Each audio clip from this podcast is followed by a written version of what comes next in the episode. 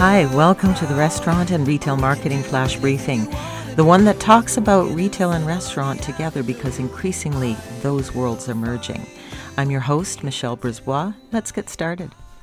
One thing that makes for a really talented marketer is the ability to peek around corners, do a little crystal ball gazing, and figure out where people's heads are at. If you can anticipate where that trend is going before everybody else figures it out, then you've got the keys to the kingdom.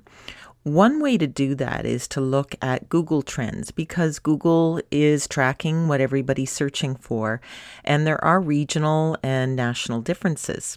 If you go to trends.google.com, there's a variety of topics music, movies, pop culture. We're going to talk today about some recipes. What are the most popular searches for recipes, and how does that differ by nation? So, if we look at the US, the top five searches for recipes include shepherd's pie, chicken parmesan, ham glaze, charoset, and snickerdoodle cookies.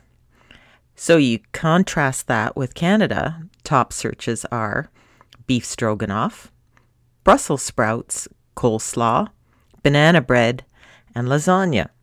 Now, I think banana bread's having a comeback, so you might want to think about that in terms of some comfort food for your menu. Let's look at Ireland. So, here are the top five.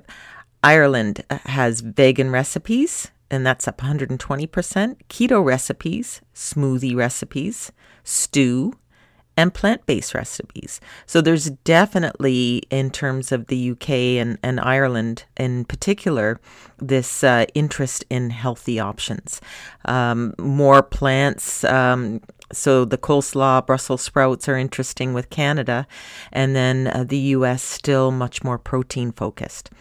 So take a look at trends.google.com, and uh, you may find some nuggets there in terms of your business planning. Talk to you tomorrow. So come on, let's get out.